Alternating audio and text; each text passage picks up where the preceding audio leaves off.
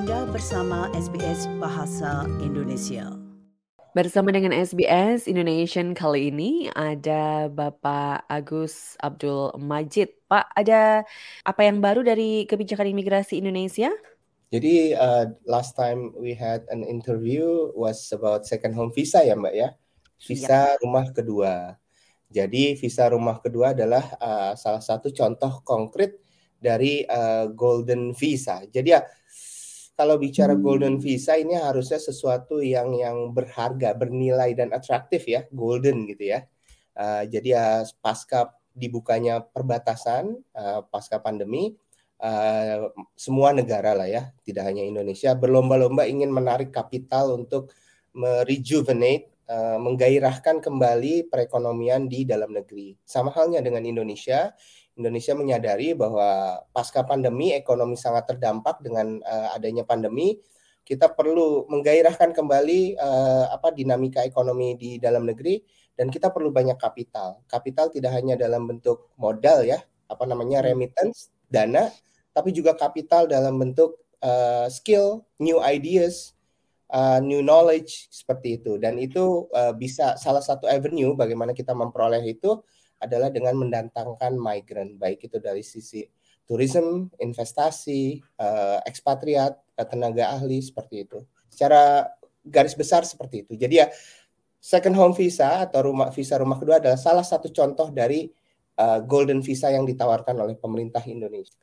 Hmm. Tapi kalau kita bicara tentang golden visa sendiri sebenarnya apa nih maksudnya Pak? Siap. Uh, boleh saya share screen nggak ya, biar ada hmm. ilustrasi hmm. sedikit? Apa nggak usah? Saya ngomong ngobrol aja ya. Ngobrol aja boleh Pak Majid. Oh, oke oke oke siap siap siap. Jadi uh, kalau di bahasa peraturannya, golden visa itu adalah uh, langkah imigrasi, maksudnya uh, pemerintah Indonesia dalam men menelurkan kebijakan keimigrasian sebagai solusi untuk mendukung perekonomian nasional. Jadi Golden Visa Indonesia adalah visa yang diberikan sebagai dasar pemberian izin tinggal dalam jangka waktu tertentu dalam rangka mendukung perekonomian nasional. Itu bahasa resminya ya dalam peraturannya. Itu diatur dalam Permen Kumham, Peraturan Menteri Hukum dan HAM nomor 22 tahun 2023 yang ditandatangani dan disahkan pada 22 Agustus 2023 namun baru keluar aturan turunannya yaitu karena kita memungut biaya ya itu harus ada peraturan Menteri Keuangannya peraturan ya. Menteri Keuangan nomor 82 tahun 2023 yang diundangkan pada 30 Agustus 2023. Jadi this is a very uh, apa namanya fresh from the oven. Mm -hmm. Uh, -hmm. Ketentuan mengenai golden visa ini belum ada satu bulan dan ini uh, diharapkan menjadi quick wins dari Direktorat Jenderal Imigrasi Imigrasi Indonesia untuk uh, mendatangkan new capital ya. Baik itu dari sisi investasi terus skill ideas knowledge expertise dari luar. Uh, dengan harapan uh, kapital tersebut dapat mendukung uh, pertumbuhan ekonomi nasional. Oke, okay, tapi um, walau demikian kalau saya tidak salah uh, membacanya, Bapak berarti um, ini juga melibatkan jumlah investasi yang tidak sedikit begitu baik ketika WNA itu membuat perusahaan di Indonesia atau jika hanya berinvestasi begitu kan? Betul, Pak? Betul, betul. Tapi ya privilege yang uh, ditawarkan itu tidak hanya orang-orang yang memiliki dana besar ya. Jadi hmm. ada investor perorangan yang mendirikan perusahaan. Dia cukup punya eh, saving 5000 US dollar uh, uh, yang yang mendirikan perusahaan itu hanya bukti hidup 5000 US dollar, uh, paspor minimal enam bulan. Nah, ada bukti pem, kepemilikan saham pada perusahaan di luar wilayah Indonesia dengan prosentase minimal 20% yang dimuat dalam laporan audit keuangan dari kantor akuntan publik bertaraf internasional. Ada bukti turnover senilai 25 juta US dollar. Jadi ya ini ini orang-orang yang yang bonafit lah kita kan hmm. kalau kata Presiden Jokowi mengincar uh, apa namanya uh, pendatang atau migran yang berkualitas. Jadi tidak hanya mengejar kuantitasnya, tapi uh, lebih kepada kualitasnya. Jadi memang untuk tiga jenis golden visa, investor perorangan mendirikan perusahaan, investor perorangan tidak mendirikan perusahaan, dan uh, direksi atau komisaris perusahaan yang akan didirikan di Indonesia itu membutuhkan nilai investasi yang cukup besar dan hmm. ada proses audit terhadap turnover. Uh, jadi kita nggak ngelihat dana yang dibawa, tapi juga histori dari bonafiditas perusahaannya. Usaha, betul. Jadi ada ada mekanisme-mekanisme assessment terhadap profil orangnya sendiri. Kalau dia memang benar bonafit, dia akan diperkenankan untuk tinggal di Indonesia baik itu lima tahun maupun 10 tahun. Pak Majid, berarti uh, pemerintah Indonesia bisa juga mencari informasi itu jika orang ini sebelumnya tidak punya bisnis di Indonesia, begitu? Berarti Betul. bisa mengulik-ngulik angka-angka uh, yang dia punya di luar negeri, begitu? Betul. Jadi ya sudah ada peraturan Dirjen Imigrasi yang menunjuk kantor akuntan publik bertaraf internasional. Ada Delo Deloitte Touche, of Masu Limited, PricewaterhouseCoopers, Ernst hmm. Young, KPMG, ada banyak di sini. Kalau nggak salah ada berapa nih? 20-an lah. Crown okay. Ya, jadi ya mereka yang memang auditor-auditor bertaraf internasional ya, mereka hmm. akan di uh, uh, apa namanya? perusahaan pada umumnya yang bonafit sudah pakai jasa mereka. Kita ya. hanya minta reportnya saja untuk menunjukkan bahwa orang asing yang akan berinvestasi di Indonesia ini benar-benar bonafit. Karena mohon izin, kita punya visa investor sejak tahun 2006 ya, yaitu mm -hmm. C312, C313. Uh, tapi dalam perjalanannya banyak uh, penyalahgunaan. Orang itu ya punya dana 1M, 2M, diinvestasikan mm -hmm. di dalam bentuk perusahaannya, tapi pada prakteknya dia bekerja, tidak berinvestasi. ya jadi okay hindari penyalahgunaan-penyalahgunaan tersebut. Kita kuatkan profiling sebelum orang itu mendaftar.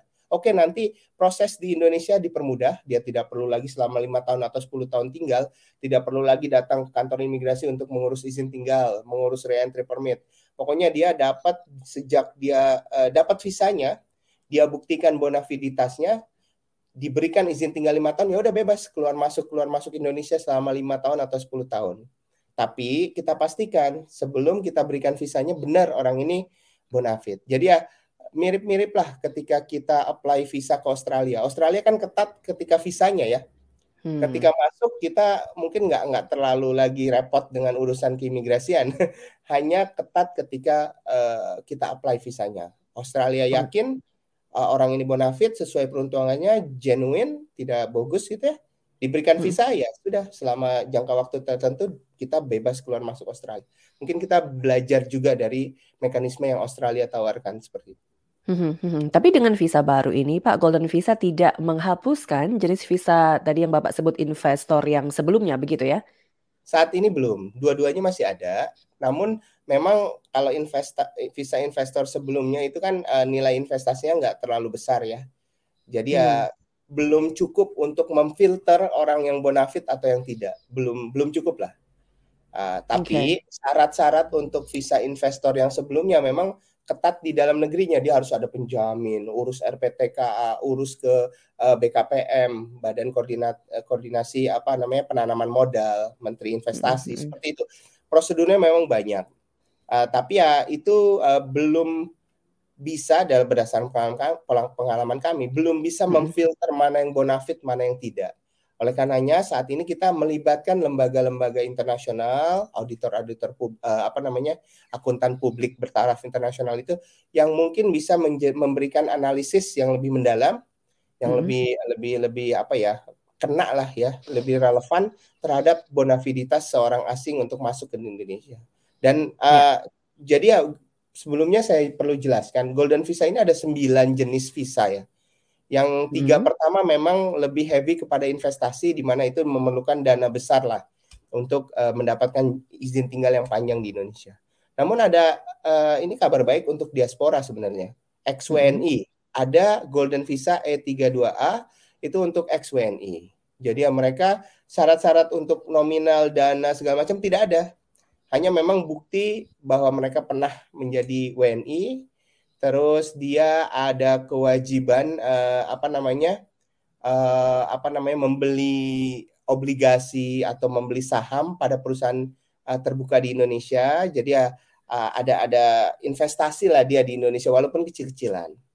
Uh, okay. terus ada keturunan ex WNI jadi generasi keduanya misalkan uh, saya menjadi warga negara Australia di Australia, saya ex WNI dong.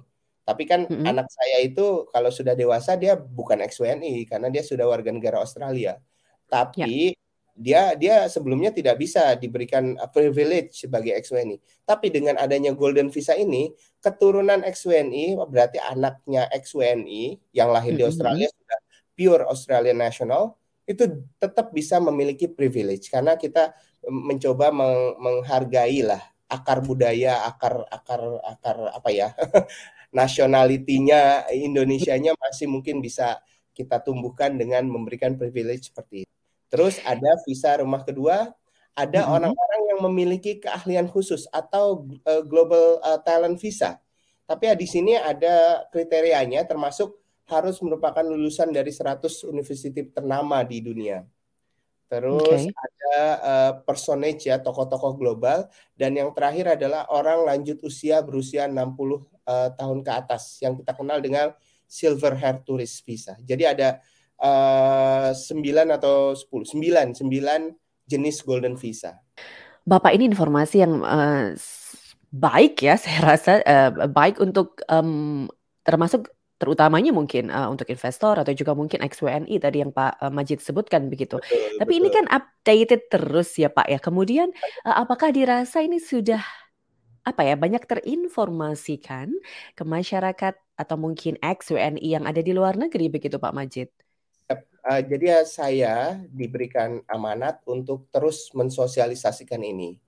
Bu, bu, dua hari lalu ya, dua hari lalu saya bicara di Indonesian Diaspora Network uh, hmm. mengenai ini. Terus saat ini dengan SBS, terima kasih hmm. sudah diundang. Jadi saya manfaatkan kesempatan ini juga untuk mensosialisasikan hal ini mengenai kebijakan Golden Visa ini. Nah, nanti hari Sabtu ada juga uh, komunitas Indonesia di Sydney mengundang juga untuk bicara mengenai kebijakan ini. Jadi ya kita akan gencarkan untuk sosialisasinya, Mbak. Jadi harapannya uh, dulu kita punya investor visa, dulu kita punya ex-WNI yeah. visa, tapi it's not attractive enough. Hmm, yeah. Tidak kemas dengan paket-paket yang memudahkan mereka ketika mereka sudah berada di Indonesia dengan visa tersebut. Nah, Golden Visa ini sebenarnya dia mem mem mempackage visanya, izin tinggalnya, re-entry permitnya menjadi satu, orang bayar di depan semuanya, dan ketika dia sudah memiliki visa itu dia bebas.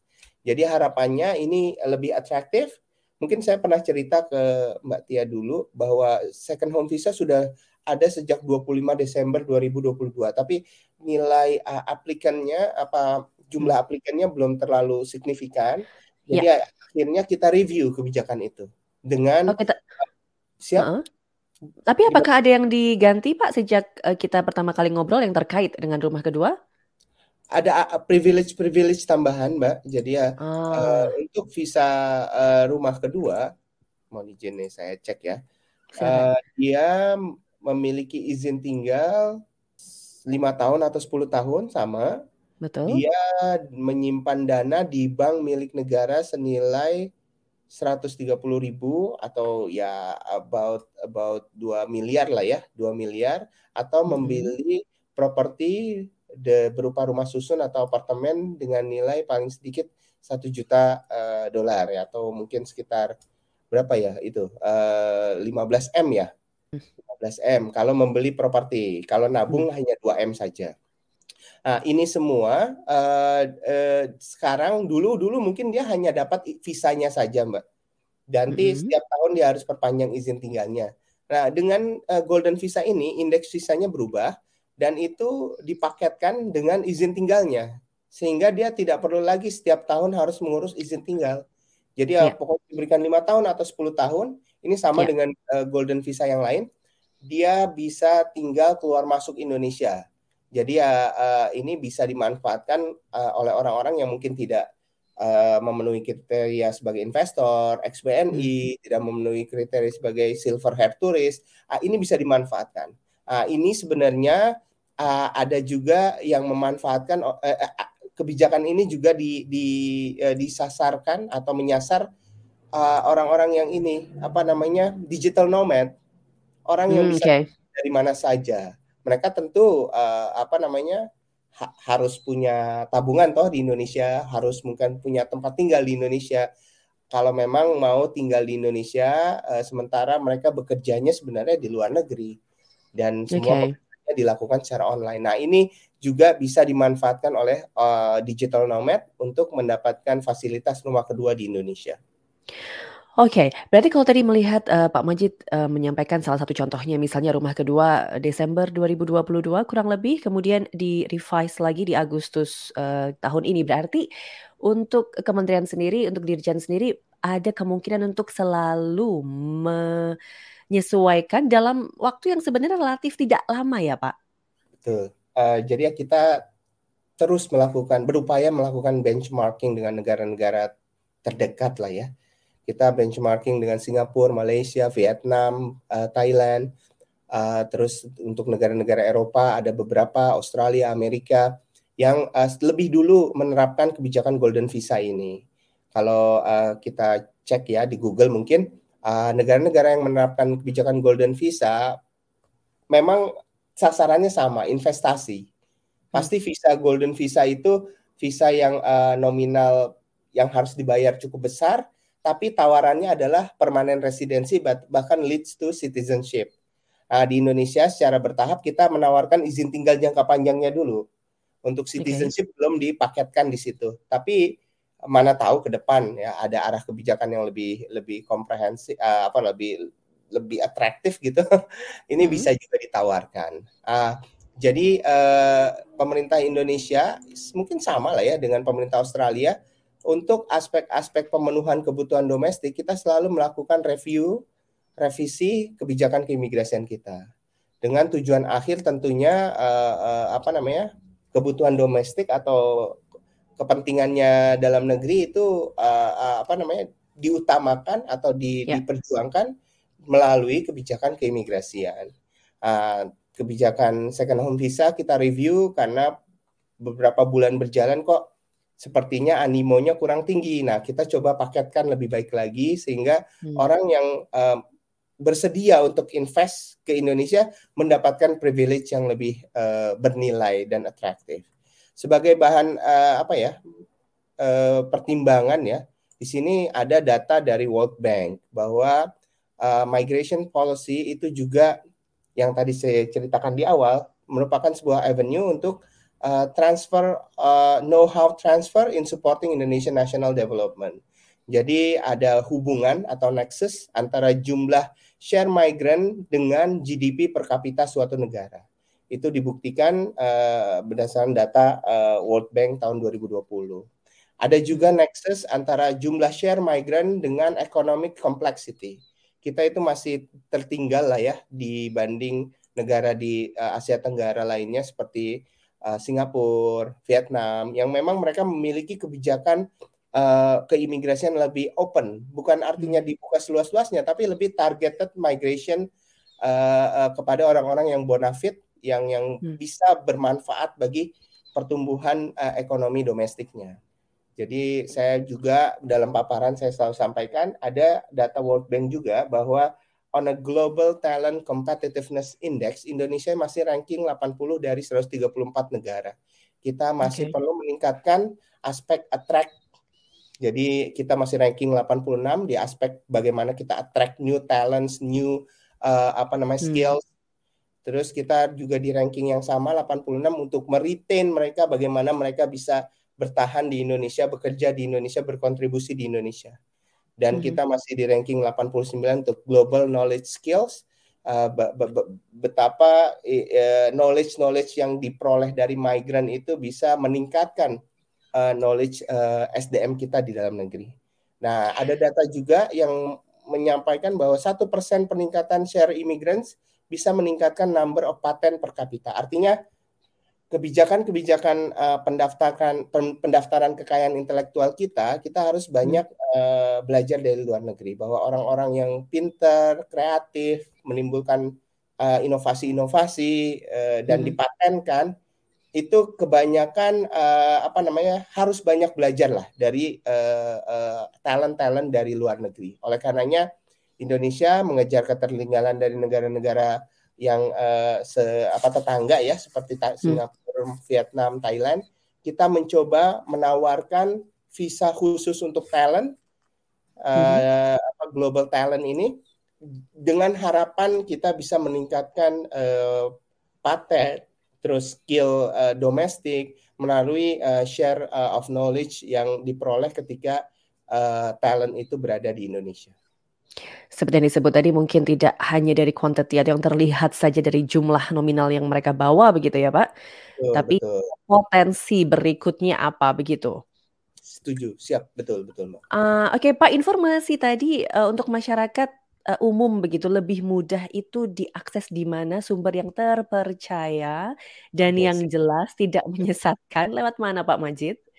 Kita lagi bikin publikasi nih dari KJRI Sydney. Nanti kita akan publish di website dan media sosial KJRI Sydney.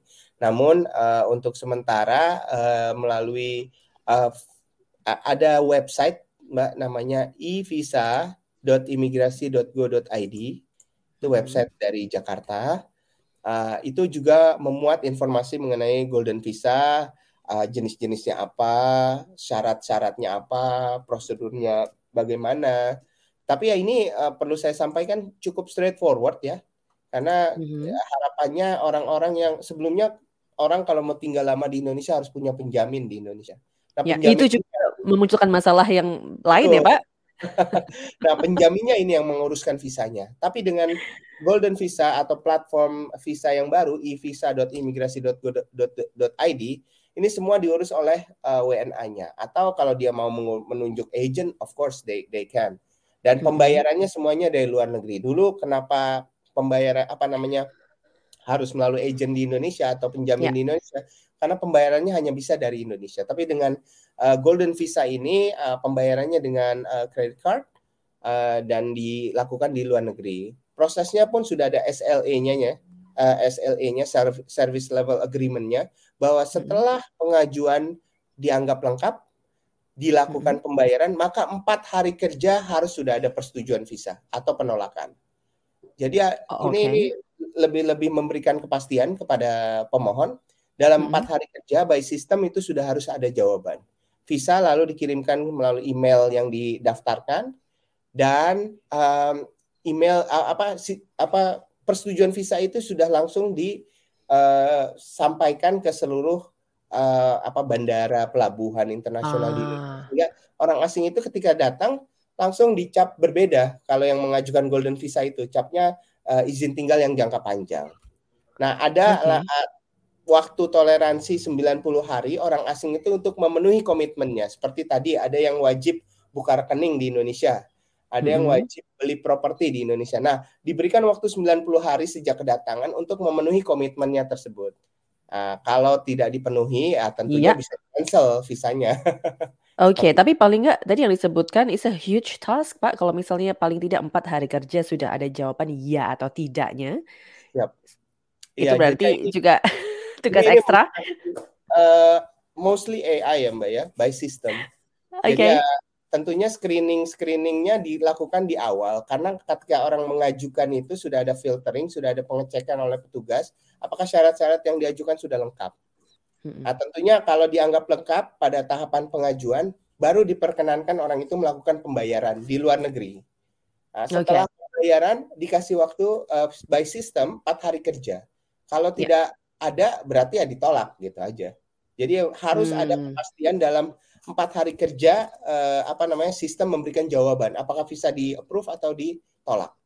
Karena, Tapi itu setelah uh, screening oleh petugas begitu ya? ya pada saat hmm. pengajuan. Jadi okay. pengajuan itu uh, proses lah kayak kita apply visa Australia. Kadang-kadang kita banyak halaman yang diisi, kita upload upload yeah. belum selesai, kita save dulu, nanti besok kita hmm. ajukan lagi. Nah selama proses pengajuan itu itu ada proses, uh, proses yang uh, pengecekan oleh AI, oleh sistem dan juga oleh petugas. Setelah dianggap semua lengkap secara administratif ya, lengkap, mm -hmm. baru diberikan kode billing yang harus dibayarkan okay. dengan uh, kartu major uh, kartu kredit di seluruh dunia boleh. Nah, mm -hmm. setelah dibayar dalam empat hari kerja kita tunggu aja emailnya. Nah, most most likely akan disetujui karena ini golden visa, ada nilai investasi yang cukup besar akan dikirimkan by email. Nah, setelah email itu diterima, boleh langsung terbang ke Indonesia. Nanti stem izin tinggal lima tahun atau 10 tahun diberikan pada saat di bandara. Jadi orangnya nggak Oh, perlu iya. datang ke kantor imigrasi untuk izin tinggalnya. Nah, orang Oke. asing ini diberikan waktu 90 hari untuk memenuhi komitmennya. Apabila Hmm. sudah dipenuhi komitmennya, ini perlu disampaikan eh, secara online melalui evisa.imigrasi.go.id. Nah, ketika sudah dianggap sah karena nanti sistemnya juga akan bicara dengan sistem perbankan, sistem eh, apa namanya? eh, pertanahan kalau dia beli properti. Jadi ya ketika itu dianggap oke oleh petugas, ada jadi reviewnya tidak hanya pada saat persetujuan saja, tapi Hmm. pengajuan, persetujuan sampai dengan pada saat orang memenuhi komitmennya akan ada review lagi. Dalam waktu 90 hari kan harus me- memenuhi komitmennya. Setelah Mm-mm. komitmen dipenuhi, eh, kita review kalau oke, lanjut izin tinggalnya yang lima tahun atau 10 tahun. Kalau dianggap tidak atau ada bogus ya dalam submit dokumennya, maka Mm-mm. bisa di cancel visanya. Mohon izin nih, ini eh, nanti kita saya saya sudah share sebenarnya ke Mbak Tia juga paparan saya mengenai Golden Visa. Hanya saja untuk eh, detail website KJRI yang memuat informasi mengenai Golden Visa ini masih kita susun saat ini. Tapi bisa langsung ke evisa.imigrasi.go.id tadi ya, Pak? Betul, betul. Oke, ini menarik sekali dan selalu ada banyak informasi kalau kita berbincang ya Pak Majid. Ini eh, makanya saya bisa mengarahkan nanti mungkin juga mungkin eh, yang mendengarkan SBS Indonesia langsung juga bisa ngecek ke websitenya imigrasi karena ada banyak detail di sana yang bisa langsung eh, mudah diakses begitu. Tapi Pak Majid kurang lebih sudah tersampaikan semuanya informasi secara garis besarnya terkait Golden Visa ini Pak. Yes, yes ya. Memang ini kebijakan baru. Saya juga masih belajar ya, Mbak ya. Ya, Ah, ya, tapi ya. ya eh, harapannya adalah eh, pemerintah Indonesia ingin mengattract new uh, capital, new talents, new ideas, new knowledge, uh, dan uh, bagaimana uh, new talent tersebut bisa stay di Indonesia dalam jangka waktu panjang, bisa hidup nyaman di Indonesia, dan bisa berkontribusi uh, demi kepentingan pertumbuhan ekonomi di Indonesia. Uh, uh, tentunya kebijakan ini tadi yang Mbak Tia bilang masih dalam uh, apa namanya akan terus dievaluasi termasuk tadi misalkan saya bicara mengenai kantor akuntan publik yang bertaraf internasional itu kan jumlahnya Ya. sekitar 20 mungkin ke depan ada yang dikurangi ada yang ditambah terus negara-negara yang eligible untuk kebijakan bebas eh, apa golden visa ini sekarang 96 mungkin nanti ditambah atau dikurangi nanti juga mengenai talent eh, apakah 100 eh, universitas terbaik di dunia itu masih stay the same kemungkinan akan terus dievaluasi dan perlu dipahami seperti Australia juga uh, uh, kita membutuhkan skill-skill tertentu uh, setiap enam bulan mungkin akan direview. Saat ini mungkin Hmm. butuh engineer atau IT specialist. Uh, mungkin tahun depan atau enam bulan ke depan bisa berubah. Yang kita butuhkan yang lain. Sama lah seperti negara Australia. Jadi kita uh, akan lebih fokus uh, uh, mem- mem- memformulasi kebijakan keimigrasian pada untuk mentarget uh, orang-orang yang benar-benar uh, esensial uh, bagi pertumbuhan domestik di Indonesia uh, dan kita akan menyasar kualitas, tidak lagi kuantitas. Anda ingin mendengar cerita-cerita seperti ini? Dengarkan di Apple Podcast, Google Podcast, Spotify, atau di mana pun Anda mendapatkan podcast Anda.